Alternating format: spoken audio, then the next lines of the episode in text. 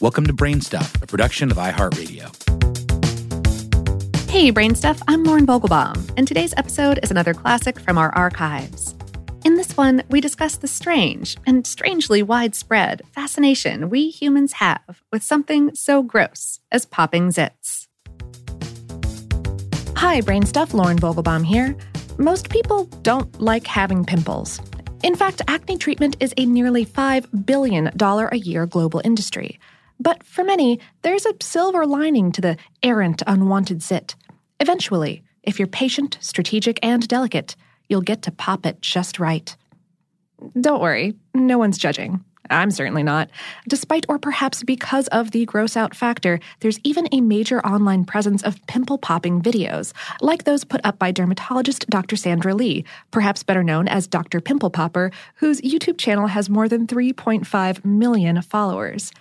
Whether or not watching other people's bodily fluids get expressed is your personal jam, popping your own zits is usually a cathartic experience. So, why? As with just about everything we do, the brain and a whole smorgasbord of chemicals are involved, so the human response to zit popping is more complicated than we thought. Zit management often captures our attention, not like kittens do because looking at them is pleasant, but rather the opposite. We're disgusted by it. The emotion of disgust is a powerful, multifaceted, often contradictory instinct. We spoke via email with Purdue University professor Daniel Kelly, the author of Yuck! The Nature and Moral Significance of Disgust. He said, "You make that yuck face. You tend to think of the disgusting thing as contaminated and contaminating, polluted. You get that flash of nausea and emotional frisson. But you also tend to keep an eye on, keep track of, whatever it is that triggered your disgust. So disgusting things also attract and capture attention. It's just part of the way the psychological system works, how it's able to do its job well." As a result, this inherent disgust causes us to pop the zit or watch the zit-popping video. We also e-conversed with Matt Traub, a psychotherapist in California who specializes in the psychological aspects of skin conditions. He said, "For many people, pimple popping comes from a compulsion to ensure that their skin looks and feels smooth. They view any irregular patch or bump, such as a pimple, as an imperfection that must be removed. But there's also a pleasurable side to getting the pus out of a big zit. Florida-based neuropsychologist Rhonda Freeman says that positive sensations associated with pimple popping actually begin well before the act is committed. She said via email, "Prior to popping the pimple, there might be the sensation of wanting to engage in the act. The neurotransmitter dopamine is at play at this stage and may fuel some of the anticipatory excitement of going for the zit. This can cause a person to feel stimulated as this system is ignited into action. Stimulating because it could be gross, and there's the possibility of pain, and it might get messy. The fun is hardly over before it begins, however."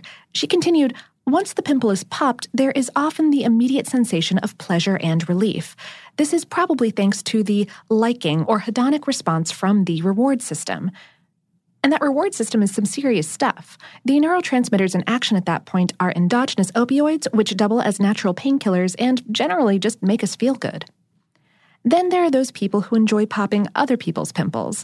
This urge is as old as time and is commonly seen in primates. Dr. Freeman explained, "Primates are very social creatures and experience the release of oxytocin when engaged in the act of grooming. We have the same neurochemical release when we groom each other." However, it's not all golden. Psychotherapist Traub said, "If you are stressed or anxious, pimple popping can give temporary relief, but doesn't address the underlying issues. Instead of dealing with the actual problems, pimple popping can be a quick fix that makes you feel like you're resolving an urgent matter or source of stress." He also noted that excessive pimple popping is a way that some people abuse themselves, especially those who are being picked on by others, whether at home, work, school, or so on. He said, "Popping your pimples can be a strategic behavior to give you a sense of control over yourself. By literally picking on yourself, you can feel some control over the unwelcome behavior of others. Your skin can become a metaphor, with pimples acting as a message of inferiority. Clearing those pimples can provide relief. For a substitute, you might try popping bubble wrap.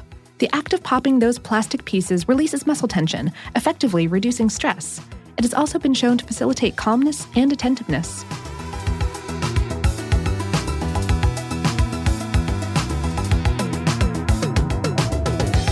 Today's episode is based on the article, Why Do We Love to Pop Zits? On HowStuffWorks.com, written by Leah Hoyt.